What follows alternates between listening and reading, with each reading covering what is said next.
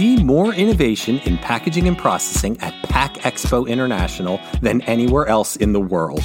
It's the show that defines where the industry is headed, with the solutions that define where your business can go.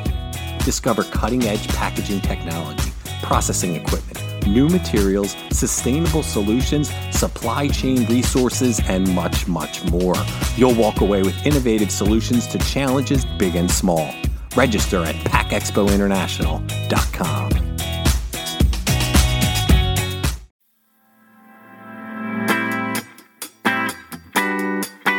You're listening to Unpacked with PMMI, where we share the latest packaging and processing industry insights, research, and innovations to help you advance your business. Hi, and welcome to Unpacked with PMMI. I'm your host, Sean Riley. Workforce and sustainability, sustainability and workforce. At this point, it feels like not a week goes by where one of our podcasts doesn't hit what have become the two main issues in packaging and processing. Today, we welcome Thad Price, who explores an area of workforce we rarely touch on, which is the expense around recruiting, hiring, and onboarding. What it comes down to is it's crucial to pitch your company as a great place to work, whereas in the past, the onus was only on the potential hire to sell themselves. An interesting take I think you'll enjoy. Let's have a listen. So, with all the fancy introductions out of the way, welcome to the podcast, Thad. Sean, great to be here. Thank you so much for the invite. Oh, the pleasure is all ours. So, I guess t- to start things off with the way everything is in the world today, how can companies recession proof their recruitment strategy? Well, the first advice that I usually give companies is to start from the beginning. And when we start from the beginning, the idea is to really think about their recruiting process as a sales process. And what that basically means is tracking through every stage of the hiring funnel from the individual process in which someone actually applies, they view a job, they apply for a job, uh, the scheduling of interviews happens as well, and then at the end of the day, there are these number three or four different other processes that happen before the actual uh, offer letter is sent. And then folks either uh, uh, sign up and they submit the offer letter and say, Yes, I'm ready to go, or they say, Not so fast. And so the first thing, the first step is to ensure that you have a data driven approach through every step of that process. And that's more like a sales process. If you think about the idea of generating a sales lead, advertising your brand, and then to actually drive sales and to drive um, new accounts, at the end of the day, all of the, all of these things happen through a sales process. Submitting a demo, there's a discovery call, there's contract negotiation that happens, and then at the end of the day, you get a new customer. And so that process is the same process that feels a lot like recruiting, although a lot of companies don't necessarily think of recruiting as a sales process. Interesting. So I guess uh, with that in mind, why right now is it so hard to hire and after getting, you know, someone on board, retain and what can companies do to attract more candidates in, in such a strained market? Yeah, great question. So the first thing to think about is, you know, this idea of recruiting as a sales process. That means you need a pipeline. So you need a pipeline of candidates that you can convert into hires at any given time. And the first part is is ensuring that you have this data-driven approach to this hiring process, which is basically driven by building a candidate pipeline, right? Without having without driving the hires at the end of the process, you need to ensure that you have a pipeline of candidates that are constantly working through your process at any given time. So, the first thing that I would say is we have to be proactive in attracting talent, and we have to think about this process as an ongoing process. So much of hiring today is reactive. You know, this this person left, we needed to make changes, right. whatever that may be. It's a it's that reactive process instead of thinking it proactively, like a sales process where you constantly mm-hmm. want new customers and you want to be able to drive new accounts.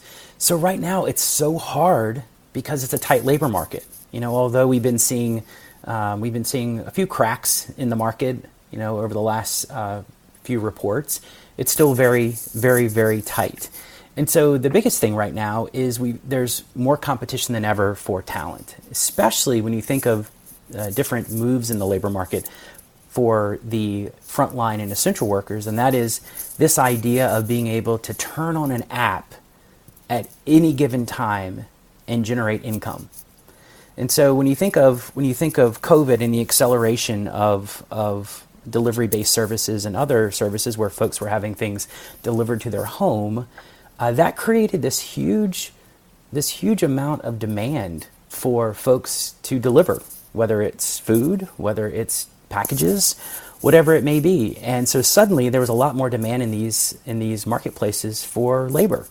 And from that perspective, it really created this uh, way for folks to actually turn on an app and generate income, and that puts pressure on more of the frontline and essential worker labor market uh, because this didn't exist at the rate that it exists now three to four years ago. COVID accelerated a lot of it.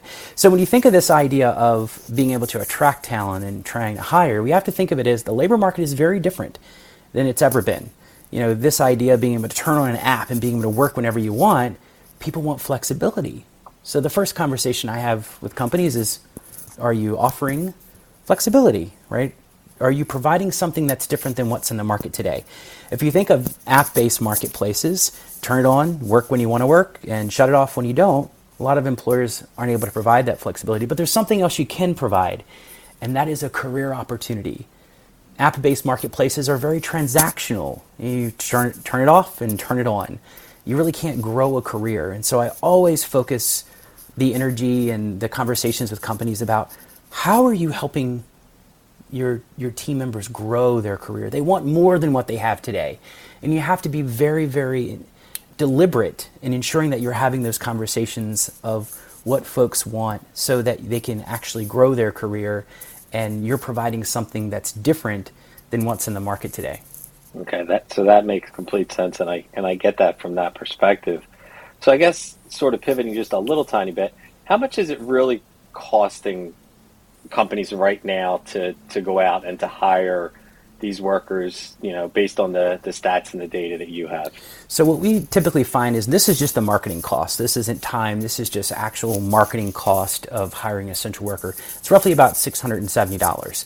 Of course, the cost to hire the wrong team member uh, that's not going to be effective is, of course, uh, very high compared to the six hundred and seventy dollars mm, yeah. that we're that we're uh, sharing. But we've been able to research this with a number of companies, and we find that it's roughly about six hundred and seventy dollars to hire an essential worker, or frontline uh, team member. So you know this has increased a lot over uh, over a number of years, and it's harder than it's ever been able. You know, it's it's harder than we've ever seen it. Wow. Yeah, and, and it, it's something that we talk about all the time. So it's interesting to, to kind of put a number on it that in manufacturing, you know, where people are on the front lines, it is very difficult to to find and even harder to retain talent. So to, to hear that as, as the price point is is got to be helpful for some of our listeners. I will say that SHRM reported that the cost a number of years ago, I forgot what year it was, was roughly on average $4,000 cost of hire wow. is expensive to hire in general. But if you think about the impact of hiring the right team member, great people grow great companies. And it is about attracting mm-hmm. the people that you need in order to grow your business and to take your business to new heights. From that perspective, you can't put a price on it if you think about how your business depends on the team members needed to grow their business. Yeah, it's not we we can't always rely on just the bottom line, obviously. So, so the biggest thing, and you you sort of touched on it, and I touched on it earlier, is you know inflation and and the predicted looming recession that are top of mind with everybody, um, particularly from a business perspective, but you know even consumers, people at home. So, I guess what are some ways that companies can address inflation and and to sort of boost employee satisfaction? So the first is um, the idea of having conversations about about where you can go and grow with a company. Some refer to these as stay interviews, where you're basically having conversations about addressing this idea of hey, we want to we want to keep you. We want to have a conversation about your career, and we want to help you achieve what you're looking for. Like everything in life, everything starts with a conversation. You have to be very deliberate in having conversations so that folks think about, hey, is this new opportunity that I'm thinking about applying for, that I've been recruited for, is better than what I have today? And a lot of times, if you have that conversation before a recruiter reaches out, or you have that conversation before you think, um, you know, you're worried about one of your your A players leaving, you can basically provide them with guidance and a plan to be able to uh, achieve their career they're looking for. But if you don't have that conversation, if you aren't deliberate about what that looks like for them, then uh, there's a risk, and there's a risk that they're going to be recruited uh, to something that, in their eyes, may be better than what they have today. So I think it's really important to ensure you know, if you aren't having one-on-ones uh, regularly, you are because you have to assume that everyone on your team is being recruited. But it's important because if some, if you've had that conversation with a team member, you let them know where they can go and grow and how much it's worth for them. Then there's a there's a lower chance that a recruiter is going to be able to basically them away and recruit them from your company. So I think again, like anything in life, conversation. I think that's really important. The other the other piece is flexibility. You know, we've seen that providing flexibility is one of the keys. Flexibility is number two. Number one is pay wage. We see this from our job seeker data, and of course, right. um, you know, being providing flexibility is uh, very important as number two. And so, why that's important is so many companies look at this and they're like, I can't provide flexibility. And the reason why they think that is because they're not thinking of it in their industry, right? If you think of someone that's working in your industry and you think of your competitive set, the businesses that you're fighting with for talent right now, you have to think about it as well, what, what is different than our industry? And I think so many people focus on flexibility as, oh, I have to provide all of this flexibility. And in, in certain industries, it's just not realistic. However, there are ways you can address it within your industry so you can do more and provide it so it looks different than what exists from other companies. So compare to your competitive set, look at what you're offering, and see if there are some areas that may not actually, um, you know, may not actually involve wage growth, but can provide a lot more benefits um, and connection to your team members. So it really ties back to what you said earlier, where you're you're constantly kind of selling your company. You're not. It's not just a hire, and they're going to be thrilled that you hired them, and and that's that. Like you have to be constantly, like you've said, re- recruiting and be selling the benefits of what you have to offer. That's right. Going back to this idea of a sales process, right? If you think of marketing and you think of product-driven marketing, uh, one of the keys is your competitive set, understanding who you're recruiting against, so to speak, in this landscape. And so in product marketing, one of the things that product marketers create is battle cards to help sales be more effective at selling and and connecting their product with their audience. And so what I what I find fascinating about that is you could do the same thing in your recruiting process. Your battle cards. Who are you who are you competing with for talent? Can you create some battle cards to basically say, all right, here's how we're better? The reason why I like this process and the reason why I think it's very helpful for a lot of businesses is a couple couple reasons. One is, well, have you ever done this before? Have you ever looked at your competitive set to see who you're competing with? Right? It's a very it's a terrific exercise to see, all right, well if I'm not if I'm not effective, if I'm not competing um, from a benefits perspective or a comp perspective well with my competitive set, I probably should fix that first.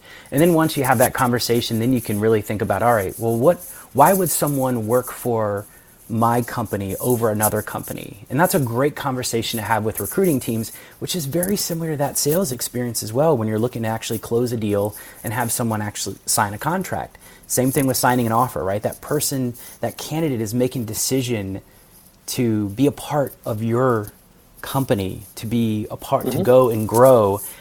And there's a connection that needs to occur in order to, in order to ensure there is success. So have that conversation. Think about it as what are the benefits of working with your organization compared to another organization and celebrate them. I like that. I like that a lot. Okay, so you've you've touched on some um, some stats and some data that you have. I guess what are some of the the impactful or the really useful talent analytics tools that that other people can use to sort of assist with the decision making process of of you know kind of launching in a new geographic location. Yeah, so an old an old statement I like is you know if you're if you're going to catch fish, you need to fish where the fish are, and this goes with talent as well. You know, I think what a lot a lot of business leaders will make a decision on we're going to open up a new location here without actually digging into the talent landscape and understanding, oh, well, can I actually can I actually employ folks from this area? You know, is is this workforce available, this skilled workforce available that will help me ensure that I'm reaching my business objectives? So the first thing is is looking at you know the talent supply. You know, one of the things we did um, in 2019, we won HR Tech Product of the Year. In 2019, we created and opened up our talent supply data. So, you know, a company can can use Talroo, you can query certain locations and basically say, hey, and what does the talent supply look like in said city for different roles? Um, and so that's really important because it's a little different. That real time exchange that's happened with the talent supply is a little different than. Uh, than the labor market stats, right? These are folks actually searching for jobs in certain areas. And so I think the ability to use talent analytics tools, you know, definitely on the supply side when you're looking to expand it becomes really important to figure out, you know, am I going to have a am I going to have an issue um, staffing, you know, this new location? Sometimes it's hard because you've made that decision without understanding the talent landscape in a certain market, and then it's too late, and your recruiters are constantly having having problems recruiting, or you're having to relocate folks from certain areas to be able to achieve your recruiting objectives. Yeah, which is then just might be adding additional cost that, that people might not have even taken into consideration. That's right. Absolutely. Awesome. Well, we really appreciate you taking some time out of your day to come on here and uh, talk through some of this. We, we know we're in a bit of a labor crisis, uh, particularly in packaging and processing. So you taking some time to come on here is going to be really helpful for our listeners. So thanks a lot, Thad. Thanks so much, Sean. It's great to spend some time with you today. Please rate, review, and subscribe. To do that, Go to the iTunes podcast or Spotify app on your phone and search for Unpacked with PMMI.